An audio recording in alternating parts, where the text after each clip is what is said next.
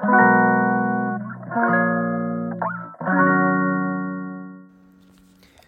んにちは松田祐介です。妊娠や出産に関わる麻酔酸化麻酔を専門にする麻酔会をやっています。このチャンネル麻酔科医の思考回路では診療や研究そして学会活動などを通じて学んだり考えたりしたことを発信していきます。ハッピーホリデイズということで、えーと、今日はクリスマスですね。あの私あの、まあ、1日前にいつも収録してるんですけれども今日は残念ながらあの当直で病院にいます。あのツイッターの方であのクリスマスイブに病院にいる医師はあの独身だからっていうなんであの医者と結婚したかったらその行くんだみたいなことがツイッターでありましたけどもあの家族から見放されたあの私のようなあの医師もおりますので全員が全員そうではないということで。で早速なんですけれどもあの今日のテーマなんですが、えー、今日はですね臨床研究は純粋に患者のためにやっているというテーマでお話しさせていただこうと思います。研究っていうとですねちなみにあの患者さんに研究の話をするとすごくネガティブなイメージ持たれちゃうんですよね。あのおそらくイメージとして人体実験とか動物実験とか動物実験じゃないなそのいわゆるモルモットにされてるような感じがするっていうニュアンスがすごい強いと思うんですよね。私も実は一番最初そもそも医者になった時ってあんま研究したは研究考えてない医者だったんですね。あのそもそも、まあ、研究みたいなああいう突き詰めるようなことは好きなんですけれども基本的には臨床をやってそれで患者さんに貢献するような医者になりたいって思ってたのでいわゆるその基礎研究とかをやろうっていう気持ちはまあ毛頭なかったんですけれどもいろいろとですね臨床をやってると分かんないことがどんどん出てくるっていうのとあといい医療をするためにはちゃんとそれをですねあの客観的に評価してそれをあのがうまくいってるということをあの科学的に証明しなきゃいけないんですね。でその科学的に証明するためには研究しないといけないんですよ。で研究をする中で患者さんが診療を受けた後にその患者さんの診療データを使ってやる研究とあのこういう研究をしたいと思っていろいろと計画をしてそれに患者さんに参加してもらうっていう研究の2パターンあるんですね。で私はまあ両方のタイプをやってるんですけれどもあのいわゆる患者さんに研究参加してくださいっていうのはあ後ろの方のパターンであの一般的にはですね前前向き研究って呼ばれる研究なんですね。で純粋にあの僕が今やってるのは妊婦さんの産後の回復をどう促進していけるかっていうのが研究のテーマなんですけれどもそもそも僕は帝王切開の後の出産の人が経腟分娩と同じぐらい早く回復できるようにしたいんですよ。でそのためにはいろいろとその他のところでやられてるようなこういうのがいいですよって言われてることが実際にそれを実施することによって患者さんの回復っていうのがあの促進されるかどうかっていうのがまあここ、まあ、数年の研究テーマなんですけれどもそれをやるにあたってもう本当にですね、まあ、あのいろんな先生方と協力したりとかあと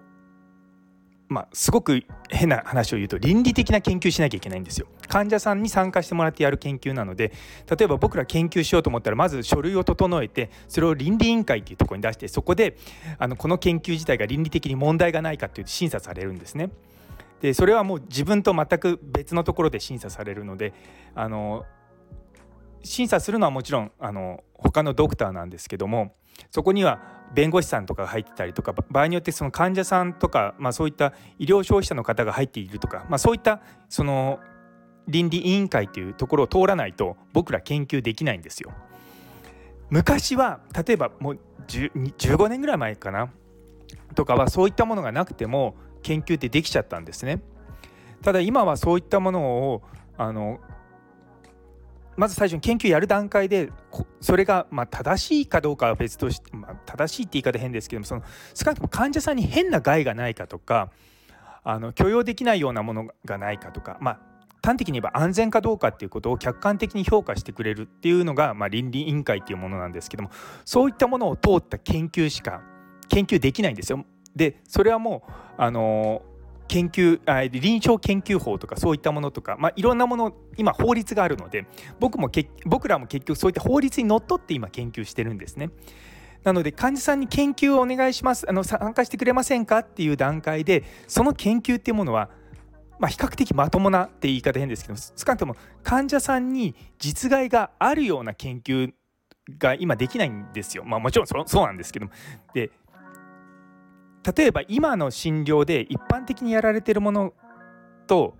それとこっちはいいだろうっていう比較しかできないんですよ。昔だったら今一般的にやられてる診療といや昔の診療よりも今は良くなってるからでもちょっとこっちのあの半分の人には昔の診療をやってみたいなことをやろうとすると倫理的にダメだって言われるんですよ。今の標準のものが基軸になってそれよりもいいものと比較すいい可能性があるものとしか比較ができないような研究にしろっていうことがあるんですね。なのでやはりですね研究そのものが昔よりも、まあ、透明性が出てきてるっていうのはあるんですよ。で今はですねさらにその前向きに研究していく時にその研究そのものの、まあ、どういった研究をやってどういったデータを取ってどういう人を参加させるのかっていうのを事前にオンラインで登録しなきゃいけないんですね。なのでそういったものも、まあ、患者さんからすると、まあ、ちょっと特殊なサイトに行ってあの検索しなきゃいけないんですけどでもそういったのもですね実はあの患者さんの研究説明の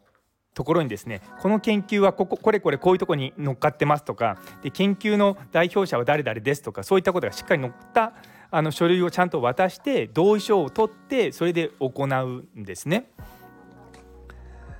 なので、まあ、かなり、まあまあ、昔に比べると手間暇かかったっていうのがあるんですよ。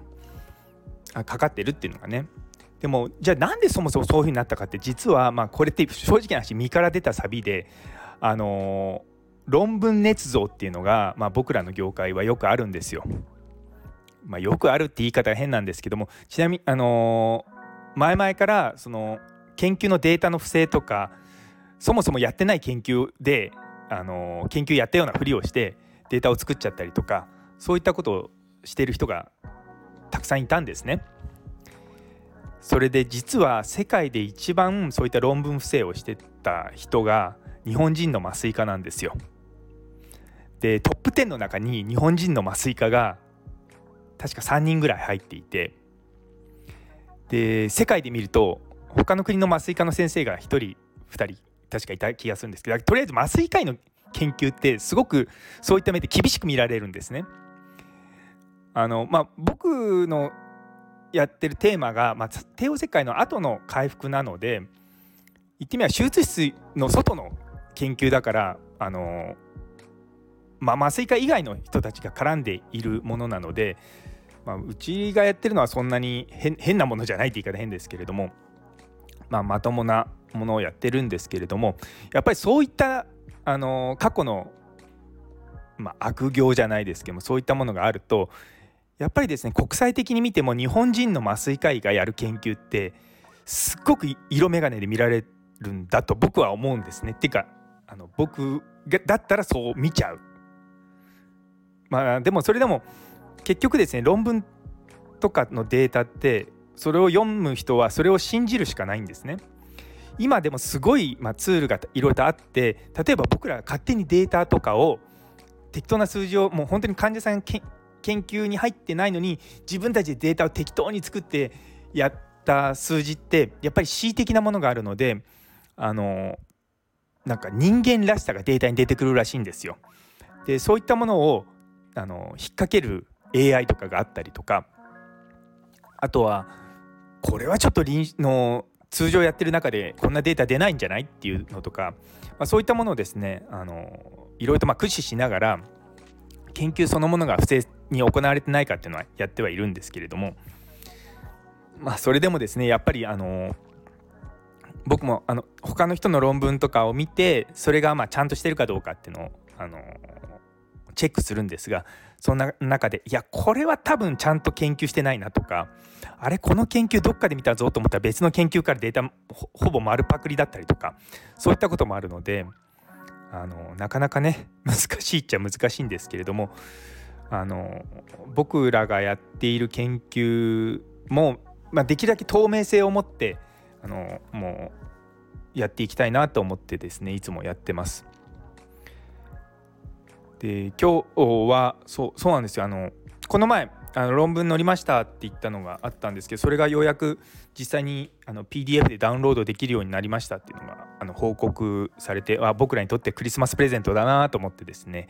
見てたんですけれどもあの一つ一つ論文ってあのちゃんとしてる人もいればちゃんとしてない人もいるんですね。でちゃんとしてるでも大半がちゃんとしてるんですよ。でもやっぱり一部のちゃんとしてない人のせいであのすごい被害を被ってるっていうのはあるんですね。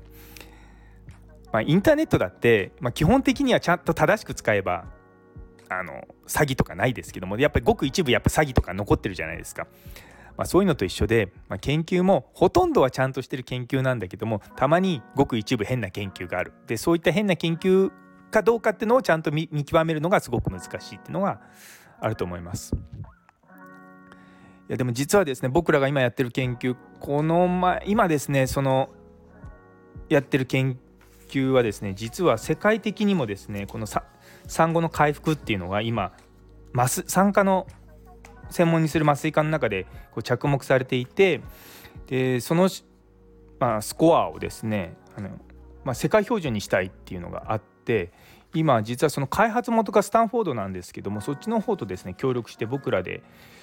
2020年ぐらいからやっていてで研究自体が終わったのが今年の頭でこの前10月か11月ぐらいに論文を投稿して今、まあ、その結果を待ってる状況なんですね。でまあそこまでもう来たのでその研究で使ったその回復のスコアのそのものはもうオンラインとかでダウンロードできるようにしようかなと思ってですね今少しずつあのクローズドなところでオープンにしてやってます。あのでもこういったのですね特許を取れるのかなと思ってですねあの特許の担当の人とかに聞いたんですけどもさすがに翻訳をしただけだと特許は取れないって言われてあそっかと思ってあちょっと残念と思ったんですけれどもただまああのすごく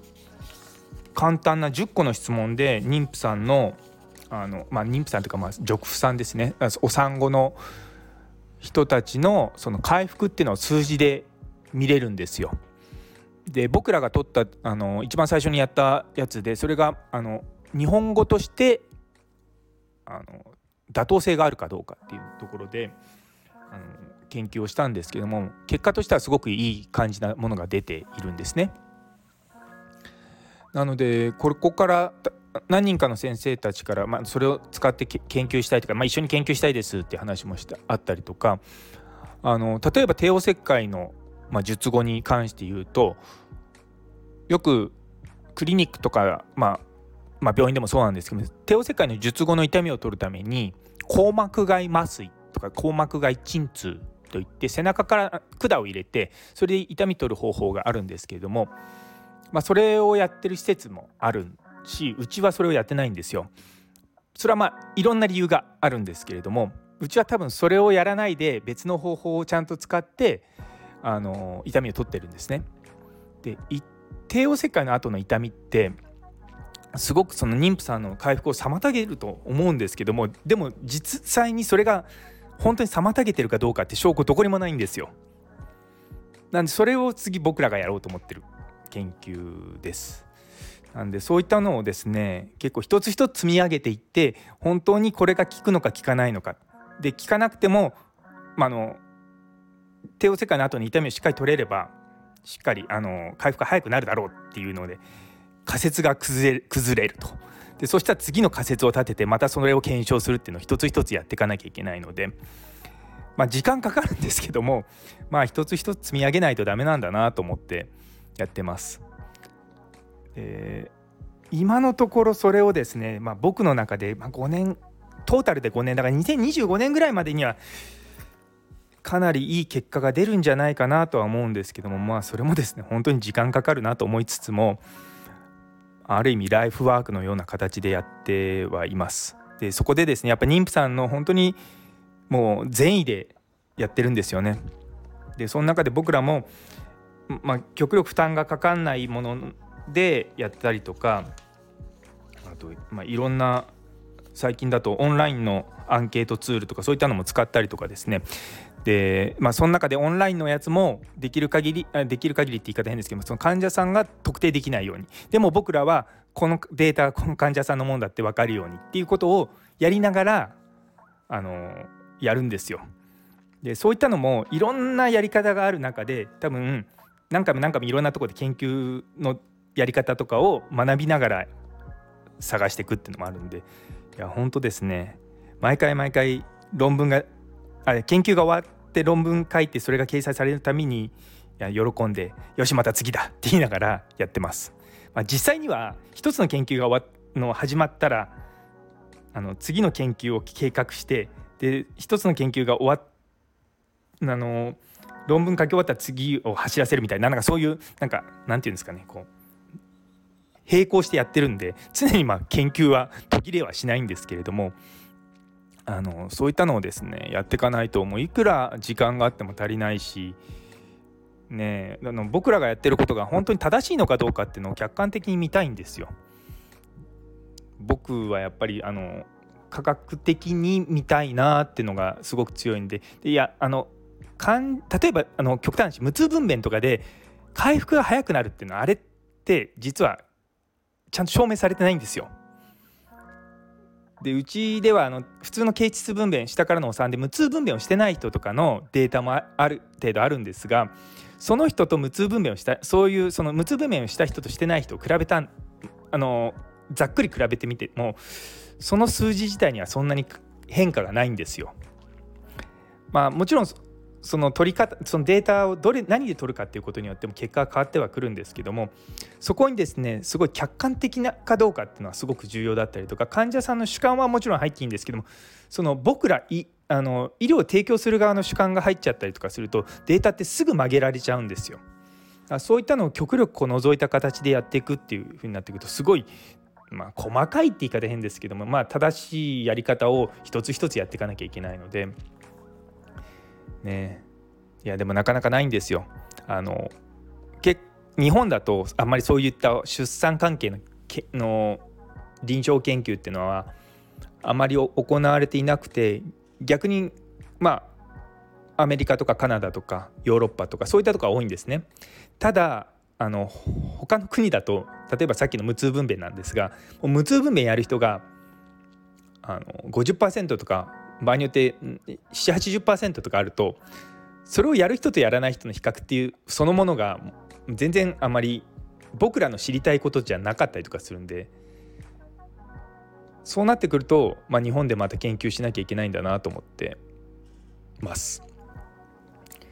えー、患者さんの負担をなしにねもともとあるデータを使ってやればいいんですけれどもあの皆さんもご存知の通り医療業界はですねまだ紙ベースの診療がよくあるのででしかも電子カルテになってたとしてもデータになってないんですよ。もう本当にそのデータとかそういったところの教育というかなんだろうな本